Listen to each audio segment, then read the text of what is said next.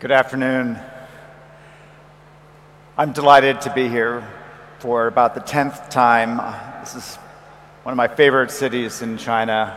I lived here for four years um, between 97 and 2001 and got to see the beginnings of modern China emerging.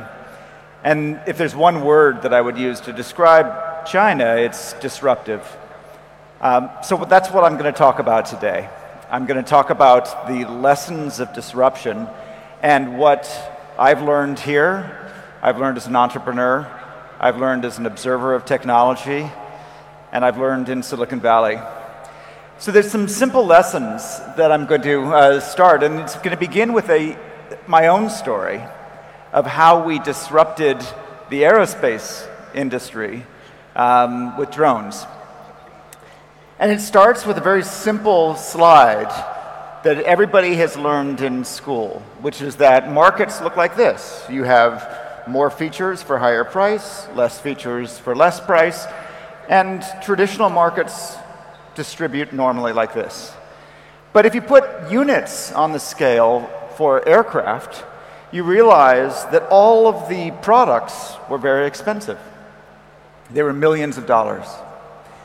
And the market was empty at the very low end, where it's very cheap. And because I live in Silicon Valley, where prices go to zero, I began to think what would happen if we used the price of zero to disrupt aerospace? So, how did we do this? And the answer is not that we designed an industry, the answer is we did it by accident. These, um, this is what happened 10 years ago. I have uh, five children, and I'm always trying to get them interested in science and technology. And here's my daughter, Erin, learning how to build a robot with Lego. And here's her, her brother, Daniel, doing it. And they were really bored. They didn't think, think that uh, Lego robotics was very interesting. So I said, well, let's do something more interesting. Let's do a flying robot. And they said, what's a flying robot? And we searched for flying robot, and the result was drone. And I said, okay, wait, what's a drone? And we searched drone, and the result was an aircraft with an autopilot. And I'm like, okay, what's an autopilot? And I searched that, and the answer is this it's basically sensors and compute, a computer and software that has the ability to to know where it is and where down is and how to fly. And so we just made it out of Lego. And we put it in a airplane, a toy airplane, and it kind of flew. This is one of the first companies. It doesn't look like a company. It is, in fact, my children on the dining room table putting together toy parts in a box. Um, and what they were making was a, was a robot blimp in a pizza box that we sold at a maker faire. And this does not look very professional because it wasn't. It was just me and my kids having fun. But the problem is, is that people wanted these things and they sold very quickly, and so my children didn't want to do it anymore. So we needed a better factory. So this is our second factory. This also does not look very professional. And I decided to create a community to talk about how to do more of this. And so this community became one of the largest robotics communities in the world. This community started creating more software, more hardware, giving it away. This is just a guy I met on the internet named Jordi Munoz. And I said, I don't know, you know, he seemed very smart. And he was like flying a helicopter with a Wii controller. And I said, you know, Jordi, I don't know you, but you seem to be able to make electronics. My children won't do this anymore. Would you do this, you know, for me? And he said, Sure, I got a, little time. And I said, What do you need? And he said, I'll need a, about $500 for parts. So I sent him $500, and he sent me back this picture. And that was, that was great. I thought we were done. But then he sent me another picture, and he said, I've got a, some friends helping me. And I thought, That's great. And he sent me another picture and he said, I got more friends helping me. And now we're making, these are like electronics and pick and place machines and reflow ovens. And he said, I've opened another factory in Tijuana, Mexico. And then he said, and the factory is getting bigger. Now, at this point, I still haven't met him yet. This is just a guy on the internet. And I'd only sent him $500. And at this point in 2013, we checked the statistics. We were making more drones per week than all of America's aerospace companies combined. We'd accidentally disrupted the aerospace industry. We'd accidentally created a 21st century aviation company with $500 and a guy who turned out to be a teenager in Tijuana, Mexico, which is known mostly for like drug cartels and cheap drink in Mexico. And this is what he made. And this is what we made together by combining open source and community and fearless innovation and just learning by doing. And so this is what we did to the price of helicopters in the United States. This is, this is the chart that shows the import price of helicopters. Now, you've never seen a chart like this before. And helicopters, which do not have to carry people if they're just doing something like uh, taking pictures, suddenly people realize that you could, with a small drone, do the same work as a large helicopter. And so the people wanted millions of drones and only a few thousand helicopters. And so the average price of a helicopter dropped almost to zero. We basically destroyed the helicopter industry by accident. And that was very disruptive. And that's the sort of, this was a wake up call to the aerospace industry. But as I said, China is the most disruptive country in the world, and this is what happened after that. This is um, uh, DJI in Shenzhen, and this is what happened to the price of drones. In nine months, it fell by 70%. And at that point, we were disrupted, and we had to get out of the hardware industry, and today we only do software because innovation and change happens so quickly that even we, who are super proud of being disruptive and open source, we're not fast enough and we're not cheap enough to be able to compete with a truly disruptive industry, which is growing up here in China. So this is, these are the waves of disruption, the waves of innovation that we witnessed. And every one of those waves is going to change the industry that we're in and change the industries that we work with. And every one of them is being done by, a, by new companies. They're not aerospace companies. They're not hacker companies anymore. They're not toy companies. That's some new kind of company that stands on the shoulders of those that came before. So, what we find now in this, in this world of disruption is there's very different models. Traditional industries have high costs, low risk. They have, they're very regulated. They, they're slow. And they have a small number of customers who pay high prices. And yet, this new kind of industry is doing just the opposite. Everything traditional industry does, these new disruptive innovators do differently. We were on the right hand side. We were very low cost. We were very open. We found ways to innovate outside of regulation. We were super fast, and we had many customers, millions of customers. And then those that disrupt us are going to be even further to the right, doing everything we did even faster. So that was so that was just one example. Now I'm going to give you another example, and this is from space. Um, you may be familiar with SpaceX. SpaceX, which was founded by Elon Musk, was not built on the notion of new materials or you know, breakthroughs in space. It was simply built on the same notion that space could be cheaper. If you didn't build a company around traditional company standards, if you didn't build it around governments, if you didn't build it around a small number of customers, then maybe you could use simple economics to transform space. And so, what Elon Musk did was something you learn in Economics 101, which is the notion of price elasticity. Lower prices lead to larger markets. And so he dropped the cost of space on a per pound basis by a factor of 10. And look what it did. He discovered that the demand for, for space lift, the demand to, to carry things into space, was much larger than anybody realized. And that, in fact, you could discover entire new classes of customers and industries that, could, that would want to go to space if it were cheap enough. Microsatellites, new forms of GPS, scientific sensing, even media, telecoms, all of this was just waiting to be discovered by, with lower prices. So that's economics as disruption. And of course, what he discovered is that once you do this, once you reach higher volumes, then you can have efficiencies of scale.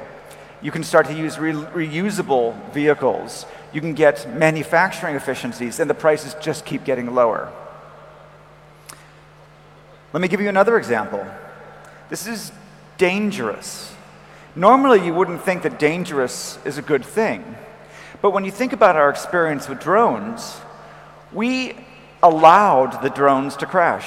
We made them small, we made them light, so that when they did crash, nobody got hurt. And so rather than waiting until the drones had perfect safety, the drones had six nines of reliability, we launched them with like no lines, no nines of reliability. When we first started, they crashed every time. Then they crashed one out of 10 times. Then they crashed one out of 100 times. Then they crashed about one out of a 1,000 times, and that was good enough. And today, that's, a, that's, that's kind of the standard. So you wouldn't get in a jetliner that crashed one out of a thousand times. But if something is just a small piece of plastic that costs a few hundred dollars, it's not a big deal. So the same thing is happening with cars. But today, with autonomous cars in America, 40,000 people are killed every year in car accidents. And the standard for autonomous cars is that they have to be 1,000 times better before they will be accepted. So, not 40,000 people dying in car accidents, but only 40 dying in autonomous car accidents for autonomous cars to be, to be accepted. That's really, really hard to be a thousand times better than humans before you're accepted. So, what we did, because we can't, can't do that right now, is we said, well, what if the cars were very small? What if they were light? What if they weren't carrying people? We started with um, subscale cars that could run on indoor tracks without people. And they crash all the time, and that's the point. But what we're exploring is the notion of aggressive driving. Now, there's a company in Israel called Mobileye that's doing the same thing. They're, rather than being very safe and very conservative, they're trying to be very safe by being very aggressive. And that is like the way you would drive in traffic. You sort of nose yourself into, uh, into traffic. You don't wait for an opening. You, you have to sort of signal your intention by moving the car over. And so there's this new class of, of, um, of autonomy that is optimized around being even faster, even more nimble, even more aggressive than a human as a way to be safer. Now, we're not ready to put those on the streets with humans.